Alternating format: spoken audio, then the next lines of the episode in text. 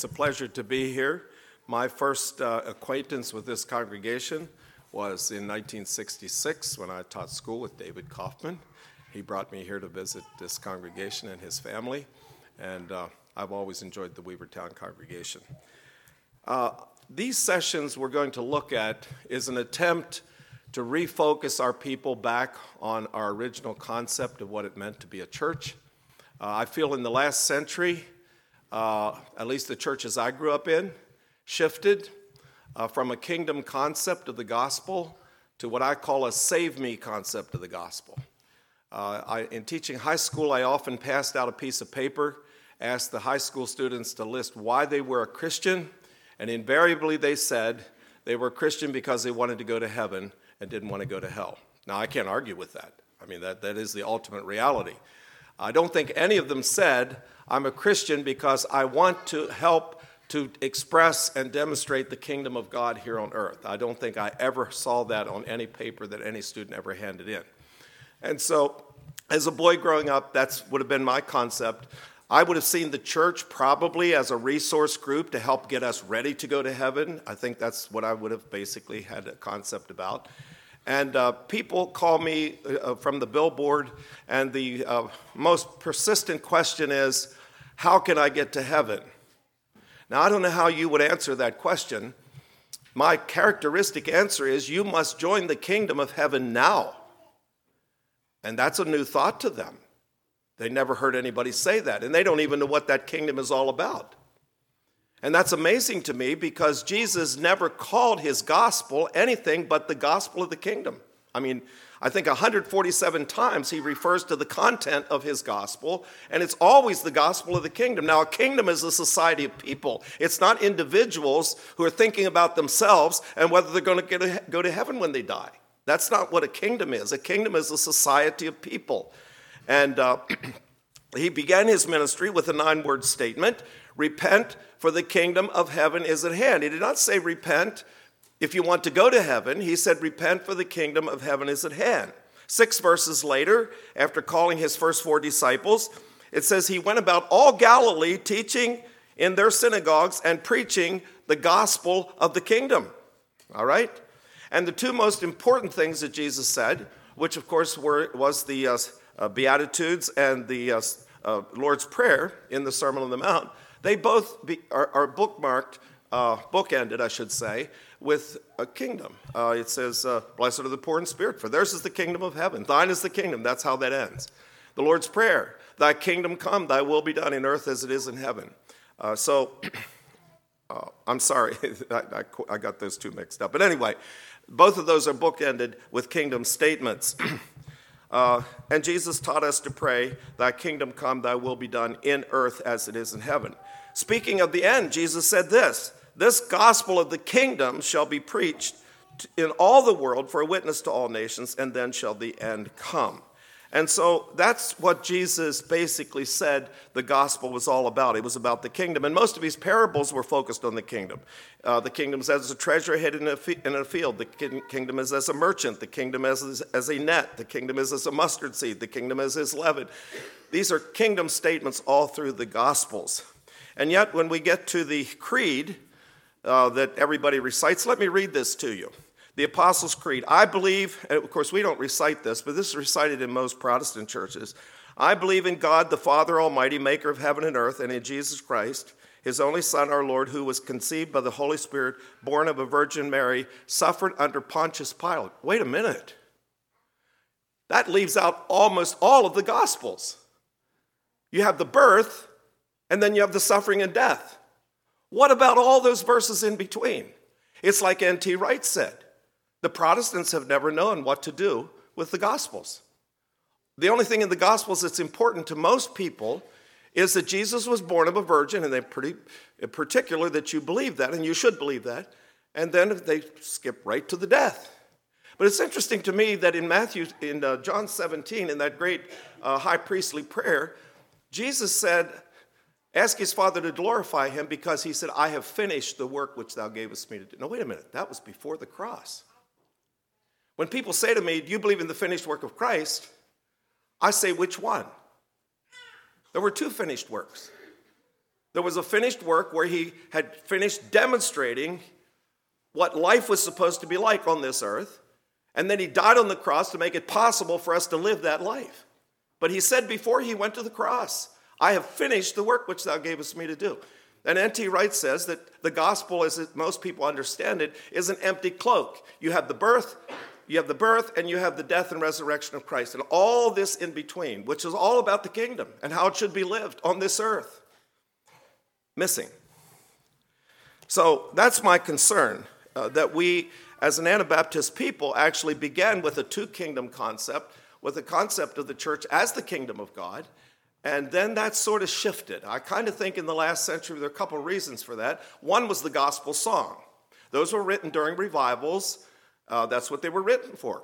They were written for the Methodist revivals, they were written for the Moody Sankey revivals at the end of the century, and they're pretty much all about getting saved and going to heaven, how wonderful heaven's going to be. And that's good. We should sing some of those. But if that's all you're going to sing, which our churches tended to shift in that direction toward singing mostly gospel songs, that's what you're going to be singing about. You're going to be singing about how wonderful it is and how important it is to get saved and go to heaven when you die. And please don't leave this meeting with any suggestion that I don't believe that's important. That is. But that's not where Jesus placed his focus on this when he was here on this earth. In fact, I think if you're part of this kingdom, you will, of course, go to heaven and be part of that kingdom uh, at the end. The second thing I think happened was the revival preaching.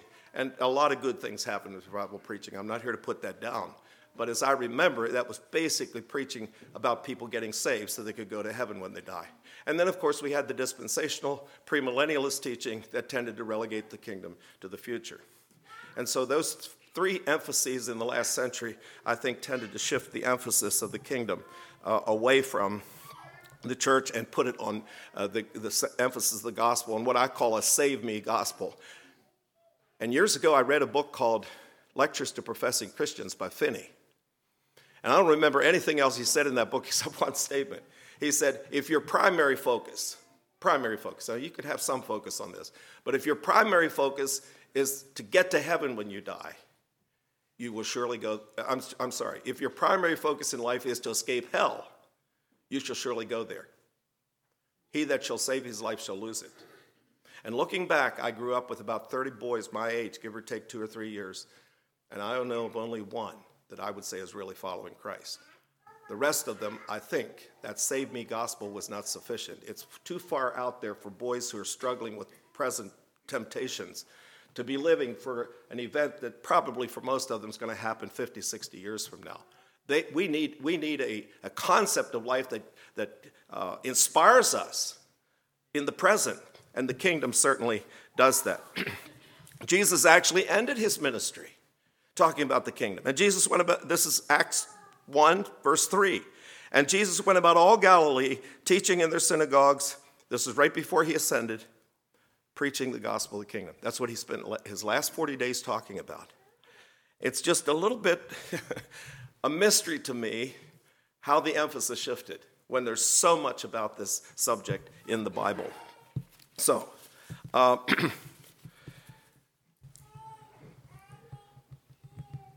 the uh, kingdom in most teaching was either relegated to the future with your dispensationalists, or it was made into a carnal kingdom like John Calvin wanted to make it. So, why did Jesus focus his message on the kingdom of God? Because that was God's original plan. Right in Genesis 1, it says, I made man to have dominion. Now, not some future goal. He put man on this earth to express the rule of God. Let them have dominion, okay? Uh, if you go to uh, Exodus 19, you shall find the first reference to the kingdom. Why don't you turn to that? Exodus 19, we'll find the first reference to the kingdom in the, in the uh, Bible.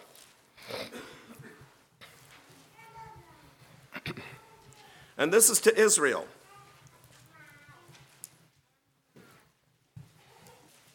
Exodus 19, verse 5. Now, therefore, if ye will obey my voice indeed and keep my covenant, then ye shall be a peculiar treasure unto me above all people, for all the earth is mine. And ye shall be unto me a kingdom of priests, a holy nation. I'm going to quote from the New Testament. 1 Peter 2, verse 9. Ye are a chosen generation, ye are a royal priesthood. Notice what, how, the parallel here. Ye are a holy nation, a peculiar people, that you should show forth the praises of him who hath called you out of darkness into his marvelous light. That was always God's purpose. In the Old Testament, he, he called out a nation to demonstrate to the nations what a nation, what a society of people look like whose God is the Lord. And the Queen of Sheba came to visit one time at a time when I don't think that kingdom under Solomon, we find out, had its great problems. So it wasn't a perfect kingdom by any means. But she visited this kingdom and she said, There is no people on this earth that are so blessed that have such just laws and whose people experience such well being. In fact, this is uh, twice as good as what I was told before I came to this country. That's what God wanted in the Old Testament. And now I think what he wants is he wants a demonstration of the society he always intended before the fall. I think Jesus has restored us to the point where we can express those original ideals marriages that are permanent, people that don't have to get involved in government and the use of force. There was no force needed before the fall. People who uh, keep their word, they don't have to swear oaths. People who don't accumulate wealth, they share their wealth. In fact, when people call from the billboard and they ask me uh, to explain the gospel, and I start talking about the kingdom, I tell them they need to join the kingdom. Then they say, Well, what's that? And I begin to describe that. They say, I bet you voted for Bernie Sanders. yeah. No, I mean, no. but yes, he represents, and all the people like him, and all the socialists, and, and all the communists, and all the people that have worked on this, these ideals, we carry these in our heart. We want a just society. We would like to have a society where everybody's treated right and wealth is shared and, and there, nobody has any needs. Bernie Sanders and all the people like him only say to me, This is in the human heart. Everybody wants this. But the problem is, those people will impose it by force. And that has always turned into a nightmare. Always. In the kingdom of heaven, the problem of selfishness is dealt with. And by the way, if you want a synonym for sin, that is what it is it's selfishness. On the billboard line, they used to ask me, uh, Would you define sin? And we get into big theological discussions. And I finally decided, Look, I need a word that actually describes sin in a way that they understand it. And I came to the conclusion that selfishness is a synonym for sin. And if I tell them that, they understand that. And they understand that it causes all our problems. Jesus has done something about that. And now, these ideals, if we would focus on them, you know, the Bible says that everything is focused on knowledge. If we don't understand what we're talking about here, we're not going to pursue it. I mean, you can only, somebody has said, let me, uh, I have a quote here somewhere that I would like to read. How is, how's this go? It says, well, I don't have my act together. What we don't know, we can't understand. What we don't understand, we can't believe. What we don't believe, we can't receive. And what we don't receive, we can't possess. So, unless we understand this, we're not going to practice what God wants us to practice. And that's why this is such a burden on my heart that our people would get back to focusing on something larger than themselves, the kingdom of God, which we were originally created to focus on. And Jesus came to, to, to uh, initiate the kingdom of heaven on this earth. anyway, so this is in every heart. When I start talking about the kingdom, and I, uh, this is my favorite subject when they call from the billboard because they've never heard this. In fact, I've heard many evangelicals tell me if I had been taught that that that's what Christianity was, and I could have seen that demonstrated in the church where I was, I would still be a Christian. But they were taught the save me gospel, and they were frightened constantly by hellfire. And we should have, be concerned about that. I'm not minimizing that. But that was the only motivation they heard. That was the only message they heard. And they were finally turned off and left. If they'd have heard the kingdom, it would have given them a, a vision, it would have given them a cause, it would have given them a concept of how life should be and why. All right. So, this was God's original purpose. He, uh, he, he originally wanted that. Now, I have to explain something. I think part of the reasons why this was uh, rejected, especially by the premillennialists, is they saw the church was not perfect. And when they read about what God wanted, they saw a perfect kingdom coming in the future, as they saw it at least. And so they, did, they were a little bit uh, shy about calling the church the kingdom of God. In fact, I worked with a man in the CLP office uh, who was probably the best evangelist our church had and did far more for the church than I will ever do. And he was a wonderful person, but he would never call the church anything synonymous with the kingdom. This was the church age, the kingdom was coming. And it took me a long time to realize the reason why he was so insistent on that is he saw the church was not a perfect representation of the kingdom. It's not the absolute kingdom. Jesus died to purify the church. That kingdom will not need to be purified. That will be perfect. That will be absolute. The church is a mediatorial kingdom, mediating the, the beauties and ideals and values of the kingdom, not perfectly, but credibly. Because when we fail, we will repent and we will work on these ideals, and there might not be a perfect picture given, but it will be a credible picture. It'll be a a good enough picture people can see what that original society was supposed to be and what it can be restored in Christ. And one of the reasons why I think this is so terribly important is because I think the people take the church for granted. And so we have all kinds of schisms that happen, and people they bring worldliness in, and they do this and they do that, and they defile the church, and they split the church, and they get up parties in the church, and all this tension and stuff that goes on. If they really understood that this is God's focus and he wants he looks at the potential of this congregation and he's hoping that you see what he sees and you work as hard as you should work to make that an ideal and not to do anything to blemish or cause drift or cause division but work together to demonstrate this beautiful ideal to the world. And so our late pastor lynn martin used to say you be careful how you treat the church. The church is the apple of God's eye. There is nothing on this earth that he values more than the church.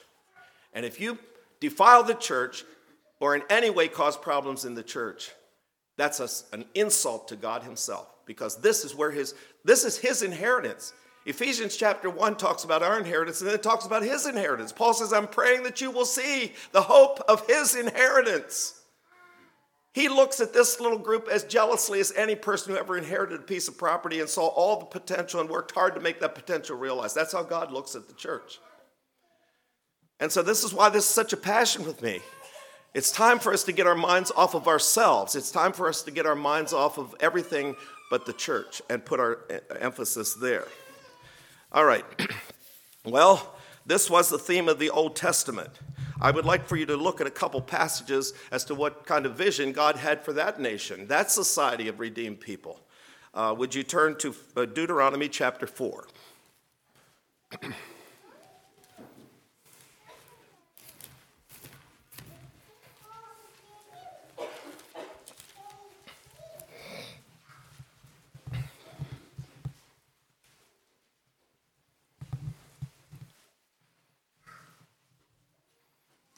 He's calling them to keep his covenant. Verse 6 Keep therefore and do them, for this is your wisdom and your understanding in the sight of the nations. See, the nations are looking on, the world is looking on, which shall hear all these statutes and say, Surely this great nation is a wise and understanding people. For what nation is there so great? Who hath God so nigh unto them, as the Lord our God is in all things that we call upon him for? And what nation is there so great that hath statutes and judgments so righteous as all this law which I set before you this day? Another passage, just stay in Deuteronomy and turn over to 26.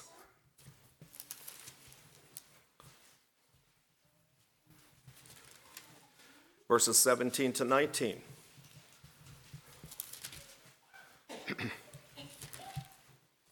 Thou hast avouched the Lord this day to be thy God, and to walk in his ways, and to keep his statutes, and his commandments, and his judgments, and to hearken unto his voice.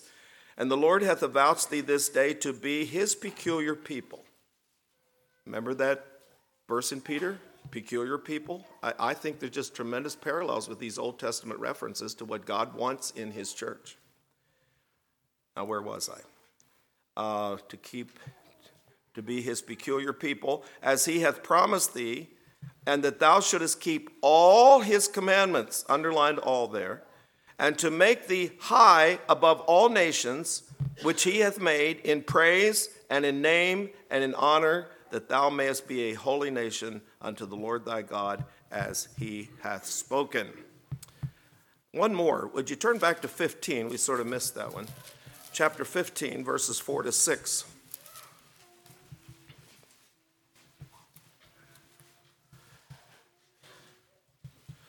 We're, we're uh, jumping in in the middle of verse 4. It says, That nation, by the way, there'll be no poor among them. And that's interesting. Uh, when we have Acts uh, uh 4 and Acts 2, it talks about there were no poor. They, they showed their possessions and they equaled things out. Anyway, it says, For the Lord shall greatly bless thee in the land which the Lord thy God giveth thee for an inheritance to possess it. Only, only if thou carefully hearken unto the voice of the Lord thy God to observe to do all these commandments which I command thee this day. For the Lord thy God blesseth thee as he promised thee, and thou shalt lend unto many nations, but thou shalt not borrow, and thou shalt reign over many nations, but they shall not reign over thee. That was God's vision. They never completely realized that, and we're often pretty critical of the children of Israel, but look at us. Let's look at us, okay? it must be a nation holy committed to God. Now, I want to talk just a little bit about the word worship. I don't have a whiteboard here, uh, but I will tomorrow night maybe. The word worship, are you, are you aware of what that word means? It's the old English word W O R T H, worth, ship. Now, what that word is saying, uh, so worship is a contraction. There should, uh, you could put an apostrophe in there after R. Worship it, it doesn't have to do with uh, primarily with morals. You see, I think a lot of our problem is we tend to define Christianity in terms of morals. Now, morals has to do with what's right and what's wrong, and they are important. Don't go away and say, I said they weren't. They are very important. Christians don't lie, they don't fornicate, they don't steal, they don't kill, they don't uh, uh, commit adultery, they don't do any of those awful things. But after you've talked about morals, you still haven't talked about worship. Worship has to do with values. Now we're talking about what is most important. We're not talking about what's right and wrong. We're talking about what is most important. If you would ask most people who call themselves Christians, they would say that Jesus is the most important thing in their life. Now, really? If you want to know what the most important thing in your life is, go ask your wife, ask your children, ask the people who work with you, ask your friends, what is it that I get the most passionate and excited about. And for most people, that isn't Jesus. It's their work, it's their business, it's their vacation, it's their hobbies, it's their recreation, it's their leisure time activities. Judging by how excited they get. Did you ever, were you ever in a group of people where there was a discussion going on? There was sitting, somebody sitting back in the corner not saying anything until somebody mentioned some subject fishing. And that person became alive. And all of a sudden you realize he could talk. And he had stories. And he just was so excited, everybody had to stop and listen to him for a long time because he was excited about fishing. He was worshiping fishing. That was the number one value in his life. And we need to get to the place where we see the church and Christ and the gospel as the number one thing in our life. And it'll be related to our number one passion. Go listen to yourself talk, go listen to your passion, and you'll know what you're worshiping.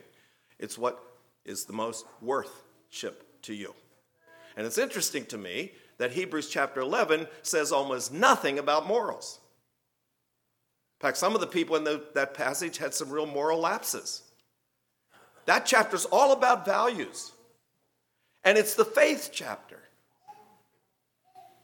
Could I suggest to you that your faith is dependent on the thing you value most? Is it the unseen world or the seen world? That's what that chapter is about. And the, the, the, most tremendous value statement in that chapter, probably the greatest value statement anybody ever made, is when it says Moses esteemed the reproach of Christ, something I would not want in the flesh, of more value than the treasures of Egypt. That is quite a value statement.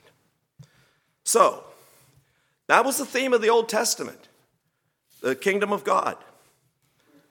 Deuteronomy 28 14 says, Don't you veer to the right or to the left. Be careful to observe all that God has said. Make that your focus, that you will completely and wholeheartedly please God. By the way, there's a difference between pleasing God and obeying God. If you go away and you tell your children, I'd like for you to wash the dishes and I'd like for you to uh, clean up your bedroom, and when I come home from town, I'm going to see if you did what I said. And they did that. That, that would be obedience. But if, while you were in town, the children said, Look, I heard dad say that the garden needed weeding. Oh, it's a hot day, and I hate to weed, but I want to see a smile on dad's face when he comes home. So we're going to weed the garden, in addition to everything else he told us. You know, David did that one time. The Lord said, uh, David said he wanted to build a temple. And Nathan said, Well, go ahead and build the temple. And then he came the next day and he said, No, wait a minute. God says, Don't build the temple. You're a bloody man. But David, did I ever tell anybody I wanted the temple? Go look at God's, he, he gave commands, specific commands for a tabernacle, a tent, and God was perfectly happy with that. But David wanted to do something to please God. And so God says, David, I never said I wanted a temple. I am so pleased, even though I'm not going to let you build it, I am so pleased that you wanted to build me a temple that I'm going to build you a house. You're not going to build me one, but I'm going to build you one. And that's where he made the promise that David would always have somebody sitting on the throne of Israel from his family. That's where that promise was given, when David just poured out his devotion to God to please him. And so that, that's really the purpose of these messages to get us to focus on the kingdom of heaven with enthusiasm and passion and value to make it the number one thing in our life so we truly are worshiping what we say we worship. All right. So that was the theme of the Old Testament. The theme of the gospel. We've already started to allude to it. What did John the Baptist preach? Repent, for the kingdom of heaven is at hand. That was the message. What did uh, uh, Philip preach when he went down there to Samaria? He preached the kingdom of God. And I want you to turn to uh, some passages in relation to Paul. Would you turn to Acts 9, 19, verse 8? I guess I feel so passionate about this because I never heard a sermon on this the whole time I was growing up. I never heard a sermon on the kingdom of God. It was all save me gospel preaching. Now, maybe my church was unusual, and I'm not trying to be critical. They did the best they could, and they did a lot of good. Acts 18, 19, verse 8.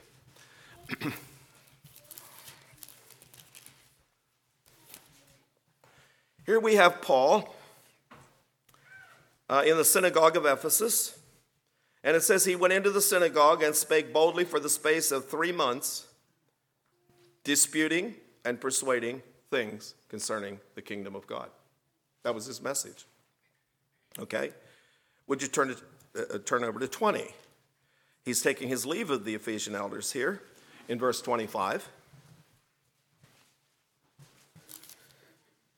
And he says, Now, and now, behold, I know that ye all, among whom I have gone preaching the kingdom of God, shall see my face no more. So that was his message. Let's go to the end of the book. What was he preaching at the end? Go the whole way to the end. Acts 28.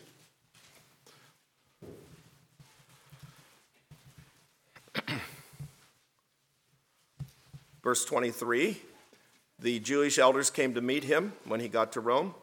And it says, And when they had appointed him a day, in verse 23, there came many to him into his lodging, to whom he expounded and testified the kingdom of God, persuading them concerning Jesus, both out of the law of Moses and out of the prophets from morning until evening. And now let's go to the last two verses.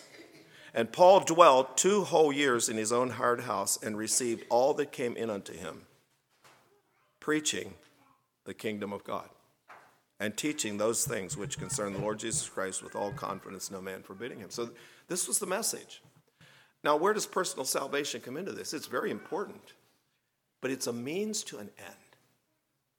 God can't have a redeemed people unless he has redeemed individuals. So, this is very important, but it's not an end in itself, it's a means to an end.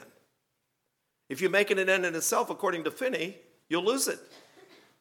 It's a means to an end. He wants a society of redeemed people, and that can't happen until he redeems individuals. So there, uh, needs to be a genuine new birth, and we're going to be talking about that tomorrow night. There needs to be a genuine change in our lives, and we need to become children of God with a number one priority to, to focus on him and his kingdom, and everything else become a means to that end, including our own personal salvation. All right?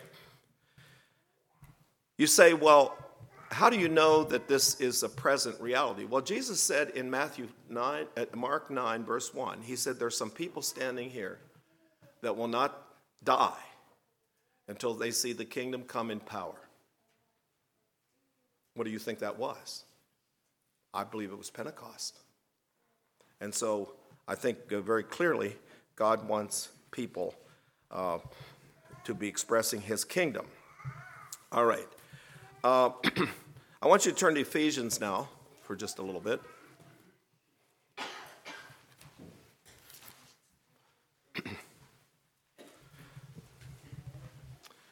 Now, before I do that, I want you to turn to Matthew. Uh, uh, I'm sorry, I want you to turn to Acts 19. I wanted to point out one thing yet before we turn to Ephesians. Acts 19. Now, uh, if I had a chalkboard here, I would write the word ecclesia up here, which we all know is the word used for church in the New Testament.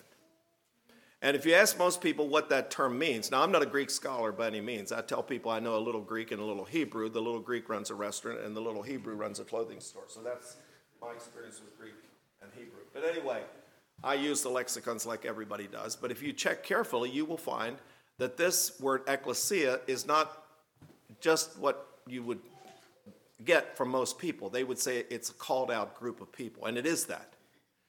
But called out to do what? Just to sit here and enjoy each other? The word ecclesia, according to uh, G. Campbell Morgan, and I tried to study this word myself, it means called out to govern. And I want to show you where it is used that way in the New Testament. Oh, and now I have you in Acts 19. Would you turn to look there in Acts 19? This is where the Ephesians got in an uproar about, about, Paul's preaching, and for two solid hours they shouted, Great is Diana of the Ephesians. And the town clerk comes on the scene. He says, Wait a minute, we're going to be in trouble here for all this carrying on.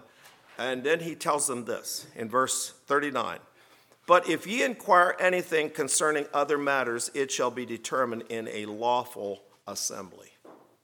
The word there is ecclesia. An ecclesia is a governing body. The church is to be a governing body, first of all, to bring God's government to bear on our lives, and then to demonstrate that government, that beautiful government, to the world. It's to be a governing body.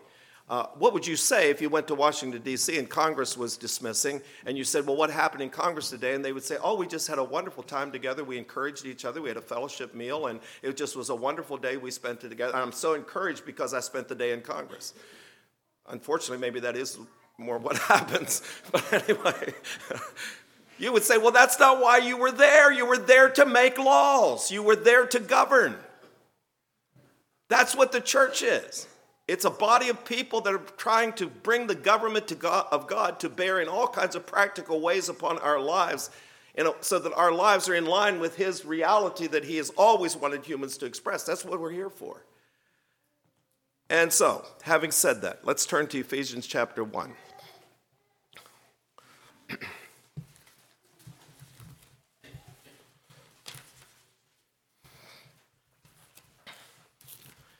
Ephesians chapter 1. I'd love to discuss this whole passage. It's one of my favorite passages in the Bible. So, Paul tells the tremendous uh, blessing that God has bestowed upon us. He, God chose us, and I'd love to talk a long time about that predestination.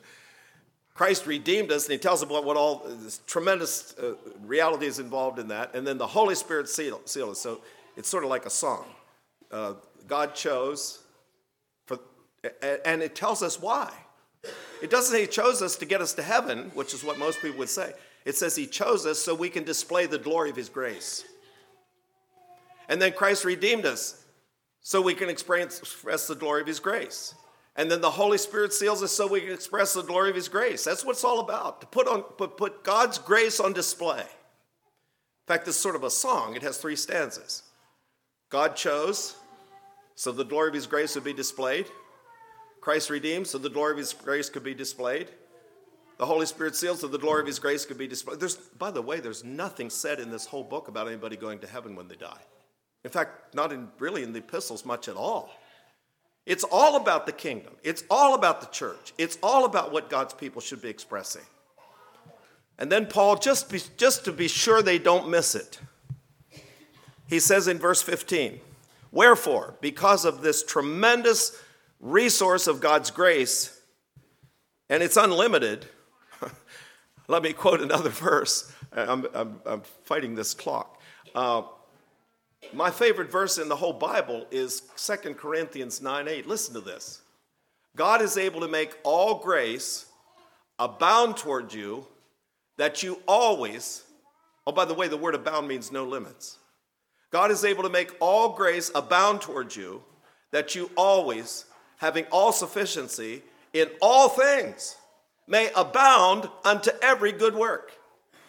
Now, if I had written that, people say I always knew that John Martin had an overactive imagination. It can't be that good. But that's the Bible. And here in Ephesians, it tells us in verse 3 that he has opened unto us all the riches of God in the heavenly realm. That's the kind of resources he's given to this group of people. That's the kind of resources Weavertown Mennonite Church has been given. All the resources in heaven God's unlimited grace, His unlimited wisdom, His unlimited power, His unlimited uh, forgiveness, all those unlimited qualities, like the verse I quoted, made available to us. There's no excuse for us not to demonstrate the kingdom of God in a powerful way. And so Paul is saying, he's concluding here with a prayer Wherefore, because of all that tremendous resource, I'm going to pray for you that you'll see it. Like I said, unless you are thinking the way we're talking here tonight, this will never happen. It, it, everything is based on knowledge, it's based on how we understand what God wants and then how we respond to it. And so Paul is praying here. Wherefore, I also, after I heard of your faith in the Lord Jesus and love unto all the saints, cease not to give thanks for you, making mention of you in my prayers. And here's what he's praying that the God of our Lord Jesus Christ, the Father of glory, may give unto you the spirit of wisdom and revelation in the knowledge of him. The eyes of your understanding being enlightened, that ye may know what is the hope of his calling and what the riches of the glory of his inheritance in the saints. Paul's saying, I'm praying that you will see what God sees. I'm praying that you'll see what he sees at Weavertown Mennonite Church. Okay? It's his inheritance. This is God's inheritance. That should humble us. That should strike us with awe. That give, should give us a sense of high responsibility to make this the most beautiful example of the kingdom of God that we possibly can and learn as much as we possibly can, and I hope we can in the next few nights, as to some things that the world should see when they're looking at us. Yes?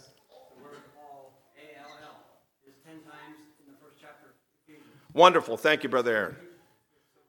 This is, I have a whole sermon I preach on this passage, and I get so excited. I remember when I first read this, I was sitting in the Millwood Bible School in the back somewhere, and I was glancing down through this, and I almost felt like I was levitating off of my seat. I was so excited, and I've been excited ever since. Okay, let's keep reading. And he's praying that they will see what is the exceeding greatness of his power to usward who believe according to the working of his mighty power. And then he goes into this big description as to how pow- much power that is. It's, it's, what raised Christ from the dead, set him up above all principalities and powers and so on. But it's those last verses that I want to look at. And hath put all things under his feet, and gave him to be the head over all things to the church. And what is the church? The church is his body, the fullness of Him that fills everything. You know the What's the German? That is saying, literally is saying from the German to the English is saying, He fills everyone with everything. Yeah. It, it, it's an amazing statement, but it says the church. Don't you claim this for yourself individually. See, th- th- there's so much individualism that somehow we could just I, I talked to a lot of people, I don't have any time for the church. I'm going to go out on the mountain. I'll just worship God. By, well, no, no, no, no. That's like saying, I'm going to play professional baseball, but I really don't ever plan to join any team. You won't play professional baseball either. And I'm not sure you'll be a Christian either if you focus on the means rather than the ends. Am I making myself, if you understood what I just said, raise your hand. I am so, so determined to get this point across because it's so clear here. And he said, so if you want to experience what we've been talking about tonight, you have to be part of the church. It's a corporate experience. It's not an individual experience. You can experience the Holy Spirit individually, you can experience some of Christ individually, but if you want to experience the fullness of God, it's in the church. And it's for people who plugged into the church and have given the church every ounce of their energy and every ounce of their understanding and intelligence and, and uh, behavior. This is tremendous. I conclude with an illustration, I'm past my time. In 1987, the Soviet Union celebrated the 70th anniversary of communism. And they marched their troops down through the streets and they marched their weapons down through the streets and they had a great show how powerful communism was. 1987. 70 years. In 1988, communism in the Soviet Union was dead. It took one year for it to completely disintegrate. But in 1988, the Russian Christian church celebrated its 1,000th anniversary. Unfortunately, it was not the greatest church representation. Oh, where are kings and empires now of all that went and came? But Lord, thy church is praying yet a thousand years the same. Rise up, O men of God, and make her great. That's my word to you. Shall we pray? Father, we thank you this evening for the church will always be when everything else goes and comes when all those little systems that we put so much energy into have their day and are, are finished, and we leave this earth, your church will go on. Help us to get more excited about the church than anything else in this temporal world. Bless this congregation. Help them, Lord, in, in these few sessions we have, to get a renewed passion and dedication and loyalty to the church and do everything they possibly can to make this a beautiful example and a powerful testimony of what you always had in mind for the human race and show what the whole world would look like if everybody obeyed Jesus. In his name we pray. Amen.